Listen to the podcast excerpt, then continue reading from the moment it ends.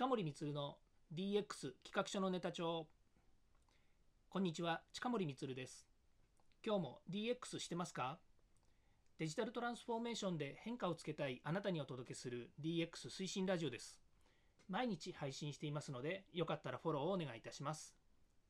さて今日はですねちょっと嬉しいことがありましたので一つお話しさせてください、えー、ヒマラヤのですね、えー、ホームページですね、トップページなんですけども、そこの、えーと、いわゆる公式のですね、えー、チャンネル紹介っていうのがあるんですね。そこのトップにですね、私の、えー、なんとですね、私の画像があったんですよ。あ、これはまた不思議なことで。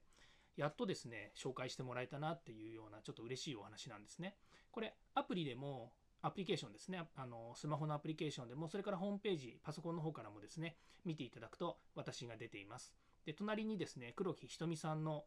映画ここだけ話っていうのが隣に出ているので、なんとなくですね、えー、有名人になった気がして、すごく嬉しいです。さてですね、今日のお題なんですけれども、デジタルで新事業の5回目のお話です。アイデアは一人でも実現できる世界というお話をしたいと思います。まずですね、あのなぜこのアイデアは新しいアイデアは一人でも実現できる世界っていうふうに言うかっていうとですねこれ私の実体験なんですけれどもほとんどですね企画を作る時っていうのは自分の頭の中で悶々と考えて構想を練ってるんですよね。でこれがま会社の事業の一つということもあるかもしれませんしまたは業界関係者と一緒に作る新たな取り組み0から1を作るっていうアイデアかもしれないんですよね。でそれも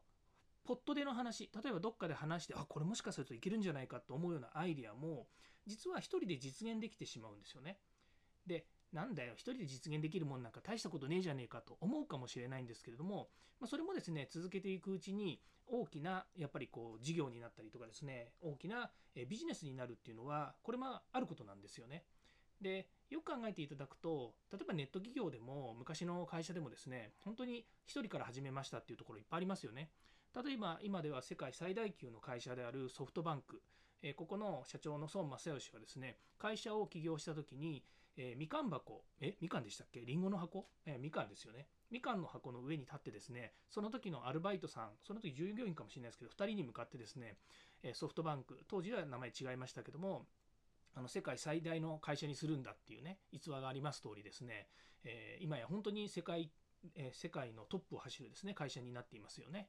うん、決算もいろいろね、問題があるのかもしれない。で、なんかニュースになってますけれども、まあ、そういうようにですね、最初のアイディアは1人でもですねやっぱり実現できてしまうんですね。これ会社を立ち上げました何にもやることがないんですけどっていうのも、まあ、ちょっと似たような話にはなってしまうんですけどもとにかく勇気を持ってまず一歩スタートすることができるんですね。なので自分がこれをやりたいとかこういうことを作りたいっていうことこれはですね夢を持ち続けることによってですね必ず実現をするっていうことがあるわけですね。でもう一つ面白いのが別にそのアイデアってそれだけで人生一生終えるわけじゃないじゃないですか。例えば会社で仕事をしながらネットでなんかね自分の好きな本を売る仕事をするとかもしくは、えー、副業でねなんかいろんな、えー、そうですね物販してみるだとか趣味の世界でちょっとねこうやってみるとかあのマネタイズする仕組みっていろいろあるんですよね。ネットの中でもありますし実際リアルにやってもありますし昔私もえー、そうですね。あのまだ学生の頃は、うんと、親戚の手伝いをして小金を稼いでたりとかね。あと家の事業をちょっと手伝って小金を稼いでたりとかね。あとは近所の工場に働きに行って、えー、ギターとかアンプ買ったりとかね。いろいろ稼ぐ手段というのはいろいろありまして。それがですね今でも例えば新しい事業をするとまあそうですね。どんだけ儲かるのかっていう話よりもそれがどれだけ社会に対して広がりが持てるのかっていうことは非常に楽しみにして今やってますね。小さい頃はそのこと考えられなくていかにお金がもらえるかとか、えー、もう少しうまくやったら、えー、小遣い稼ぎがよくできるかって話もあったんですけども今会社で事業をやってたりとかですね、えー、いろんなコミュニティで話をするとですねやっぱり、えどれだけ皆さんがワクワクする魅力的なものに仕上げられるのかっていうところの夢ですよね。こういったものを実現しようというふうに思うんですね。というように今の世界はですね、えーま、そんなんですか新しいアイデアとか事業に対してですね没頭してあじ会社での事業の場合は会社でやってることなのであのね、そうそれこそ命かけてみたいな話はないんですけれどもやっぱり個人でやる場合にも命かけてやる人もいるかもしれませんけれども並行していくつかのことをですねあのやりながら、え、成長させるということができるわけですね。それから次のお話がですねやっぱりコミュニティとかそれから、えー、いろんな人とつながれる社会であるっていうことなんですね。例えば私がこういうことやりたいと思うとですねやっぱり業界の関係者であるとかそれから友人であるとか友人といってもあの同じ業種業態の中にいる友人ですよねそれとか、えー、コミュニティの中でですね、本当に意気投合した人に相談をしたら、あれよあれよという間に何人か集まってですね、そのビジネスを始められるっていうこともありますよね。で、本気でそこで、まあ、やれるかどうか、えー、まあ、そこからまあちょっと会社にしてね、あの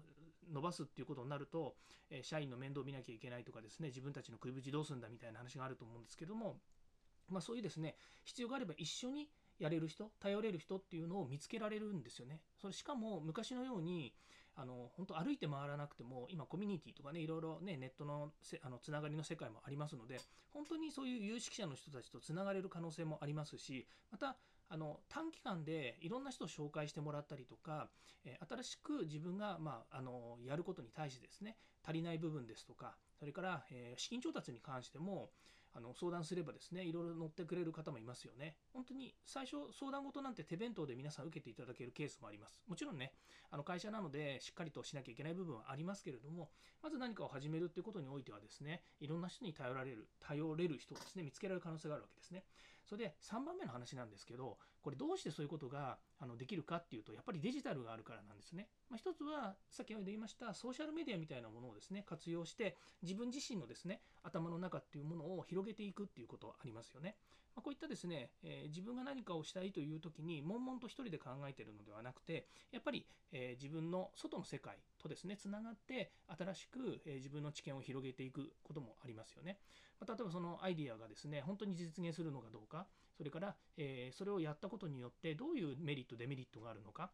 まあ、デメリットっていうのを考えるよりもメリットの先にある、えー、もっと面白いワクワクした社会が作れるのかみたいなものもですね共有できるということがありますよね。それからこのデジタルの世界っていうのは結局365日24時間一緒に働いてくれるデジタル君がいるってことなんですよね。もうお分かりのようにですねあの本当にあの、まあ、ロボットに隣にいてくれっていうわけじゃないんですけどコンピューターもロボットみたいなものですよね。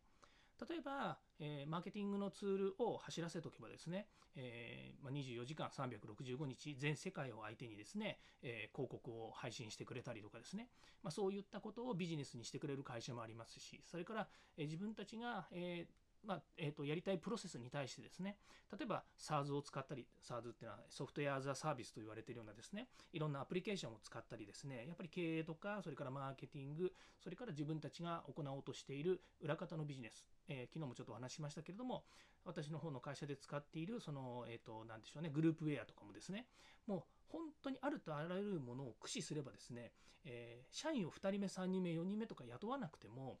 1人で回せたりするんですね。まあ、ある程度の規模になると1人で回すの大変なんですけれどもそれでもそういうのの結局、えー、進化系なんですよねあの新しい事業もビジネスも。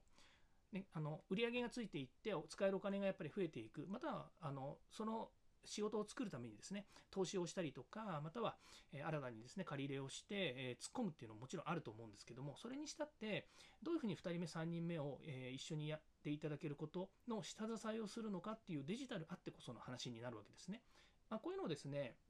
やっぱり前提としてビジネスをやることによって今までの成長スピードのですね時間と距離っていうものをですね大きく稼ぐことができるということになるわけなのでぜひですね、えー、新しいアイデア一人でも実現できる世界なのでそこをですね見据えた時に何をどこまでやれば、えー、それがワクワクする社会ができるのか、世界が見えるのかっていうのをですね、ぜひ実現していただきたいなというふうに思います。え今日はちょっとですね、夢のある話からですね、それを実現するためにこんなようなことを考えたらいいということでお話をさせていただきました。はい、えー、次回もですね、DX に役立つ話題やネタを提供していきます。よかったらいいねやフォロー、コメントをお願いいたします。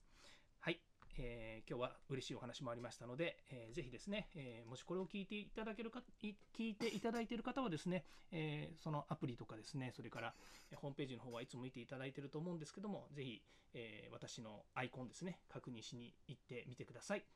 よろしくお願いいたします。えー、近森光でした。ではまた。